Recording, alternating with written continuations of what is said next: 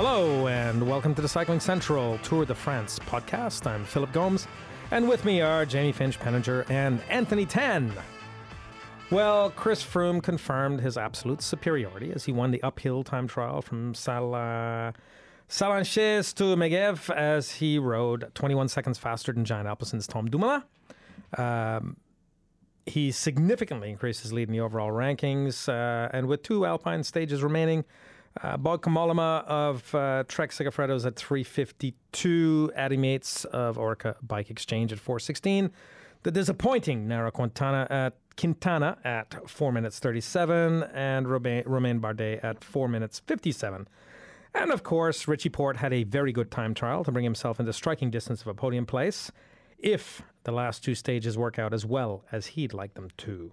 Still, outside of Froome, Porte has looked the strongest over the final, final week of racing, which realistically is answering a lot of questions, uh, a lot of pre race questions for uh, many of us. Um, Anthony, your thoughts on uh, the outcome of the stage? It appears that it wasn't what many of the riders thought it was going to be. Yeah, well, I don't think it was what the course director Thierry Gouvenou thought either. He thought the, the gaps would be about 20 to 30 seconds. I saw Froome as good as he was in, you know, uh, last year or 2013. I, I you know, I, I said yesterday I thought he would win the stage. Um, Dumoulin was a guy I sort of didn't count on being up there because I thought, oh, maybe it's a bit hilly for him. But then, then again, you know, he almost won the Vuelta last year. He's he's been going on and off, you know, saving his legs for certain days. So I guess in that respect, it wasn't that surprising. I mean, this is going to sound a bit harsh, but I thought Richie could have gone a bit better actually because if you look at past hill climb time trials he's done the 2013 and 2015 Paris Nice on the Col d'Èze. It's uphill time trial around nine kilometers or so. Uh, and then uh, this year at the Dauphiné, they did something very unusual. The the uphill time trial just four kilometers long to Les Gets. He actually beat Froome there. So uh, really, for me, I think what it says is that he's he's really good in this third week, but uh, don't expect him to do anything crazy in these next two days in the mountains. Yeah, I was going into that time trial thinking, oh, everyone's going to be using road bikes, but then once once I think everyone got to the stage and had a look at it, they're like, oh, well, it's actually you know a bit flatter, and there's sections that we can make up time on if we go the full TT kit, which is what um, Dumoulin and Froome did, and it worked perfectly for those two. They finished up top two, and the guys who kind of went half half or put aero bars on their road bikes and stuff like that, that didn't work out so well. So yeah, it ended up being a bit more of a time trial than you know just a pure climb, and I don't think that advantage Richie because he didn't go the full TT kit like the others. Yeah, I, I so I have to say I I sort of don't agree with that, Jamie, because um, I think as Robbie said after stage, I don't think it mattered what kit you chose. It's it's whether you've got the legs, and in this so deep into the Tour de France. Uh, you know, you, you just got to go with what you're comfortable with. I mean, a lot of riders would be very uncomfortable using the disc wheel. You saw how sketchy that descent was uh, into Megève, so I, I wouldn't recommend that if you're not a superb bike handler. And then because of the amount of climbing, so I think it was a you know, it's one of those 50 50 things. How, how do you set up your TT bike? I think it just came down to legs. I'll probably have to say, you know, the reason why I said that Richie could have done better is because Aru finished on the same time, and surely Richie is a better time trial, not just a time trialist, but a, um, you know, a, a Grand Tour type of. I mean, Aru is a, is a Grand Tour type of rider, but I just thought Richie could have done better. I thought that that time trial was just made for him. Uh, but a lot of it comes down to how you tackle because th- that time trial was actually made up of very specific sections. So it depends on how you tackle each one of those sections, where you where you apply effort, where you dose your effort. Mm. Um, well, Richie was first up the first section. Yeah, um, on the first time check, and he won. Hardest, he won the, hardest climb. He won the, the Bernard Hinault Award. How much? How much was that again? I've got no Five idea. Five thousand euros. Euro? Yeah. I mean, it was not like he blew himself mm, to, mm. to get it. It's uh, that was the part of the course that suited. You, you saw the guys also in the downhill. they weren't pedaling. It was too fast. I mean, I think the guy who clocked up the fastest speed from what I saw was Mollema. Um, he was doing about 83 kilometers an hour down there. So uh, the the time wasn't made up there. It was actually the time was where it was gained. If you look at where Froome was at the first check, and then where he made up the time was after the the Col de Domancy, you know, that very difficult two and a half kilometers at around nine percent. So, you know, he pretty much throttled it from that point onwards. Um, I was going to mention Maharu, but we obviously got there because he, you know, he did in, in the end have a pretty decent uh, decent tri- time trial for him. Uh, the other guys, well, I guess I guess we need to talk about Quintana Quintana um, to some degree because while we don't expect him to perform tremendously well in, in, in time trials, he's shown over the last few years that uh, he's minimized that as a liability. And certainly many of us would have thought that coming into a stage like this one, it would not be that much as uh, much less of a liability. In fact, it, it would have been the kind of stage where we thought he could perform, but um, he just seems to have uh, kind of really dropped off, just lost interest. I think part of that is the expectations we have for Nairo. I mean, we expect him to be, you know, a tour winner, and it just hasn't quite looked that way this this year. Uh, unfortunately, the power hasn't quite been there, the endurance hasn't quite been there, and he's been a bit puzzled by it himself. After the stage today, he said maybe it's allergies, maybe it's something in the air. I mean, it's. I think he's a product of his own, you know, own good performance in the past, and and maybe something unknown as well, which is just taking a little bit away. Yeah, I, I don't really have anything to add because I don't know what's up with him. Uh, I don't really want to speculate. We just haven't seen a guy who's who who rode how he did in 2013 or 15. I just see a guy who's making up uh, quite a few excuses and also complaining about things like like I said the stage in Montpellier was very unusual to whinge about the conditions because he's not that type of guy. But you know if you look at where he was after that second rest day you know he was around 3 minutes behind and you know he he was really at that point uh, I think in 2000 last year as well in the 2015 tour. So, but you know, he obviously lost that time early on last year. But this time, really, his team's been superb. I, I think he's he's the one who's let the teammates down, if you like. Yeah, it's weird because it's almost like a flip on what happened last year, where Froome was showing some weakness in the final week, and he was showing strength. And this year, it's the other other way around. Froome has obviously done a lot of work to to to kind of establish uh, uh, some strength in the final week. And Quintana's the one who looks like he's he's dropping off. It's just absolutely fascinating. One of the things we talked about uh, today, um, this morning, Jamie, was uh, looking back on on all that's happened up until this point. And I know we still have two two major stages to come. This race, I'm thinking it's really missing uh, Bert, Alberto Contador, somebody to light something up.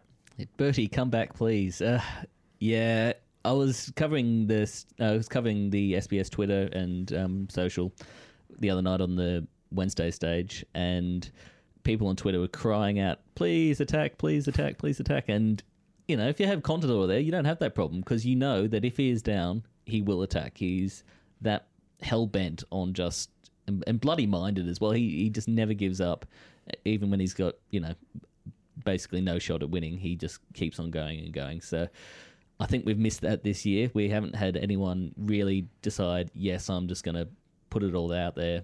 If I crash and burn, whatever. But um, yes, we've missed that attacking. Yeah, I mean, I've got a theory on that. It's one, it's because his age. I think he's it's quite uh, clear that he's past his best. Secondly, when you've won or three Grand Tours, you you can throw caution to the wind. I mean, these guys. I said it yesterday they haven't been in this position before. We look at Mollema, Yates. Um, you know, Porte hasn't been in this position. Bardet has. He's finished sixth and ninth previously. Um, Valverde's riding for Quintana. Uh, Meintjes is doing an excellent ride. He did a great TT, I thought, last night. So, you know, the, these guys do have a lot to lose. Contador has less. Yeah, it's it's it's an interesting interesting possibility though that um, that we may uh, we may have missed him. Uh, there were there were obviously yes there were some um, some strong performances on uh, on stage 18, and I guess you mentioned Meintjes. Uh, another rider we talked about uh, this morning was uh, Sebastian. Reichenbach, um, who looks like he's on a good tour, so promising for the future as well. Poor old Reichenbach, he's stuck in limbo in 13th spot. He yeah. he's about five minutes um, up on up on 14th and five minutes down on um, thir- on 12th. So he's going to be stuck in 13th by the end of the tour, unfortunately. It, it's an interesting tour in a way too, because there's certain riders that um, that are actually already taking hope, uh, taking a lot away, and looking next year, looking at next year. Uh, we've seen Richie Porte comment uh, today that the entire result in the last week has given him. He's really looking forward to next year. Uh, we saw the same thing with Dan Martin, uh, for example, in his post-race interviews, where even though he's in 10th place overall, he may even move up a little bit more. So there's some guys who are really they've got a bit of a sniff and they're just kind of thinking, hey, this this this caper is not so bad for me. I can do yeah, this. I, I, quite like the way Dan Martin. I, I mean, if you talk about a guy who likes attacking on a whim, that's him. Uh, so if if if we do conceivably see something like that, then perhaps he's he's one to do that. I think, yeah. I mean, if you look at the way, say, you contrast the way that Daniel Martin's riding versus Yates. I mean, Yates is often sitting at the back of the group, and Martin's trying to make moves, but then consequently, it's sort of lost him a bit of time. Although he's lost a fair chunk of that, or the majority of that, in the the two time trials. Um, so yeah, I, I think. Uh, you know these next two stages. I mean, don't don't just expect Froome to crack because, like you said, Phil, he's he's prepared perfectly. He's been flawless, and he's only just looking stronger. At first, I thought he was maybe not as good as he was, say, last year. That's why he was making those risky moves in the first nine days. But now it's I realise it's just a sign of supreme confidence. Anything to add to that, Jamie? Um, no, apart from the fact that we'll see him on the top step in Paris. Uh, get used to it up there. And I don't. I will say something. I don't know why people dislike Froome so much. Hmm. He's been he's been the rider this tour who has created the interest. He's created. Um, he's gone on the attack twice on stages where you wouldn't expect him to. He's been the supreme climber. He's been the supreme time trialist. I, I just don't understand people who dislike him. Sure, maybe you'd you'd like to see somebody else up there, but he's been a champion and very modest and humble about it as well. Yeah, I think he's he's been pretty pretty decent about everything. I mean, the guy sits there and just cops all sorts of abuse. One because it's a sky a sky bias. Obviously, there's a legacy in professional cycling um, that still exists that we haven't moved past. And he's he's that guy who came pretty much straight after to dominate uh, dominate Grand Tours in a way. Yeah, I mean, if you speak to, I mean, I've just seen the conversation from the reporters on the ground. I mean, also having been on the ground at the tour, you know, the guy's going through about an hour and a half worth of questions after the stage. It's a heck of a lot. He's the he's, things you don't see. He, he's led the tour for a long time. He did so in 2013, 15. Okay, it comes with wearing the Maillot jaune, but at the same time, he hasn't I noticed he hasn't. See, he said he hasn't had as many doping questions as this year. And one guy did ask him a question after Dave McKenzie, and he pretty much says, "Well, how?" I, I don't think I can be accused of doping when uh, you know a number of my moves were made downhill. Yeah, and then he walked off after that. Yeah, and of course you know ty- cycling now exists as the way I the way I put it is uh, is that um, the cycling is exists in a different context today uh, because of all that's happened with um, with doping in other sports around the world. And you know, in many ways, cycling has been doing the hard yards for a long, long time in terms of cleaning itself up.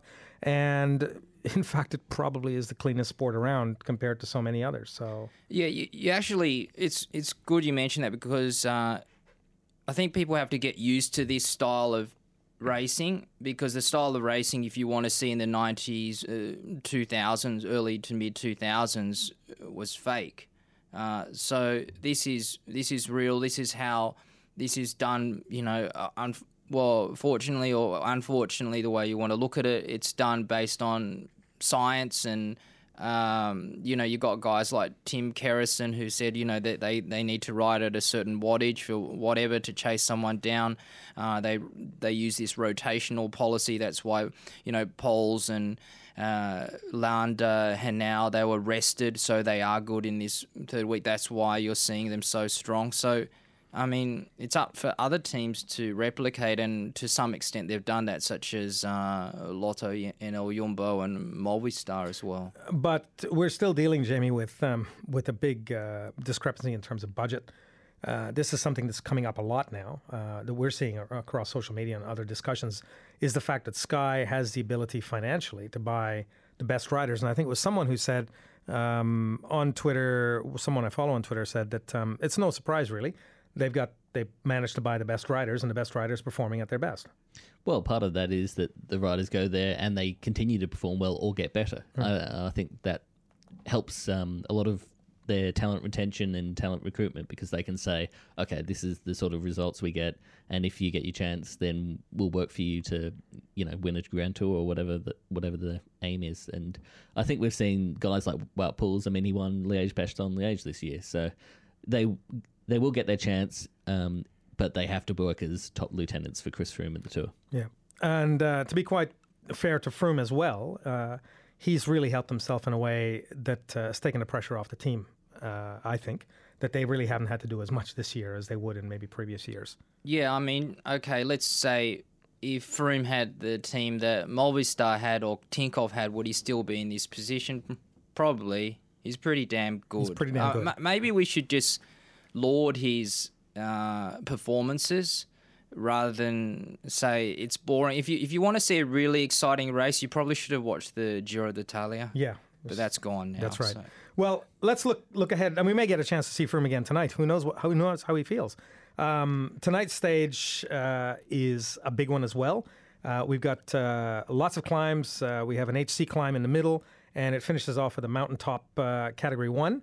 Uh, it runs from Albertville to uh, Mont Blanc, uh, 146 uh, kilometers, 5,511 meters of climbing, and there is one intermediate sprint, but really, who cares? Uh, thoughts on this one? Uh, well, it's good that they don't have to go all the way to the top of Mont Blanc because the top of Mont Blanc is 4,000, some 4,800 meters high. So they're going to this uh, place on Mont Blanc called Le Bettex, which is only only uh, 1300 or 1400 meters high. So it's about it's 9.8 kilometers at 8%. Still really difficult. I, I think uh, don't expect too many long range attacks unless uh, they got a bit going a bit crazy, as uh, Sagan would say, because from the top of the penultimate climb to the through the valley, you know, it's 40 kilometers to the base of the final climb. So you got to be pretty mad to do that. I think what you'll see is Richie will probably go earlier, as Froome uh, said in an interview to SBS. Richie needs to make some big moves if he wants if he wants to finish on the podium because you've got second to seventh place separated by 76 seconds and they pretty much want to finish on the podium too. It's not a fait accompli. Yeah. Final comments on um, on tonight's stage. Uh, it's going to be a breakaway win. Who, who, that will be is up to question. Um, I've got no idea. I'll pick out a name from my head. Let's go Jan Polanc. Uh, okay, that's he's the new Rui Costa, by the way. Oh. Uh, Rui's still in there, Jamie. Why? Why? I, I lo- didn't. Did you see him on stage sixteen go out the front? And he was great there. He, he whilst whilst everyone was railing it back in the peloton, he was sticking out the front. He was doing about fifty five k's an hour. Yeah, I think. Uh, well, we've seen Majka and Pantano and Zakarin, and I, I, think those got one of those guys. I think Majka is getting a little miffed at either whether Pantano wins or Zakarin. I think for me, this is a, a good one for him. Uh, he's he's got the polka dot jersey wrapped up. I think he wants a stage. Obviously, he wants a stage not for himself, but for for Oleg. I'm gonna I'm gonna pick one uh, just because of the heartstrings. Because I watched Adam Hansen's interview today, which was terrific. It's on the site, and he was talking about how disappointed uh, Lotto Soudal are with their overall um, race this year, and uh, he felt he hasn't had a good tour. He's he's talked about uh, missing a number of breaks that he should have been in, or getting in breaks that were the wrong breaks. Uh, so I'm to call one for Adam Hansen. I know it's a long shot, but come on, Adam, you can do it. We're behind you. Um, tonight, you can watch the stage starting from the super early time, 8:30 p.m. on SBS. Check your guides for the rest of the country because it will be early, and don't forget to fire up the Skoda Tour Tracker uh, suite of apps as well. And we'll talk to you tomorrow.